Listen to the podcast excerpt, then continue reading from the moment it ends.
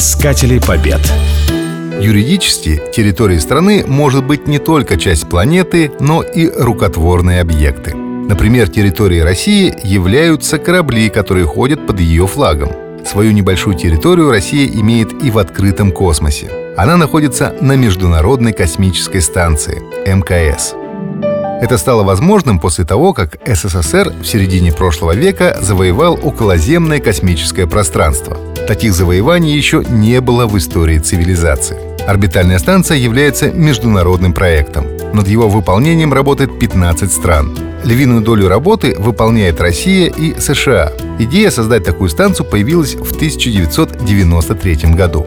Вскоре председатель Совета министров Виктор Черномырдин и вице-президент США Альберт Гор сообщили о начале реализации этого проекта. Станцию решили назвать «Альфа», но потом приняли более конкретный вариант — Международная космическая станция. Было трудно поверить, что вечные соперники в космосе смогут объединиться. Тем не менее, уже в 1995 году в Хьюстоне был утвержден эскизный проект МКС — она должна была состоять из двух сегментов — российского и американского. Помимо США, станцию могли эксплуатировать Канада, Япония, Бразилия и страны Европейского космического агентства.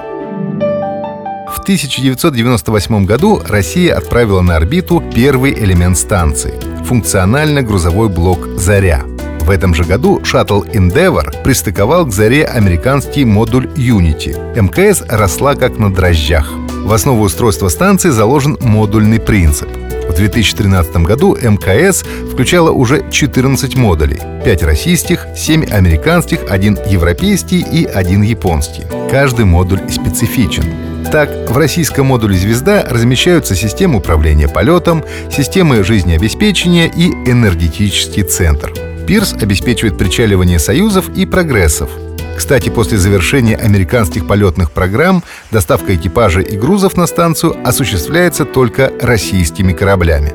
Возникает вопрос, как страны-участницы делят между собой пространство станции? Права и обязанности сторон регулирует межправительственное соглашение о космической станции. Юрисдикция каждого из партнеров распространяется только на тот компонент станции, который за ним зарегистрирован. Таким образом, российской территорией на станции являются модули «Звезда», «Пирс», «Поиск» и «Рассвет». «Заря» находится в общем пользовании. Разумеется, членам экипажа не требуются паспорта и визы для перехода на модуль другой страны, но законы они соблюдать обязаны. МКС является блестящим примером того, как можно организовать жизнь и работу в рамках международного сообщества. Искатели побед.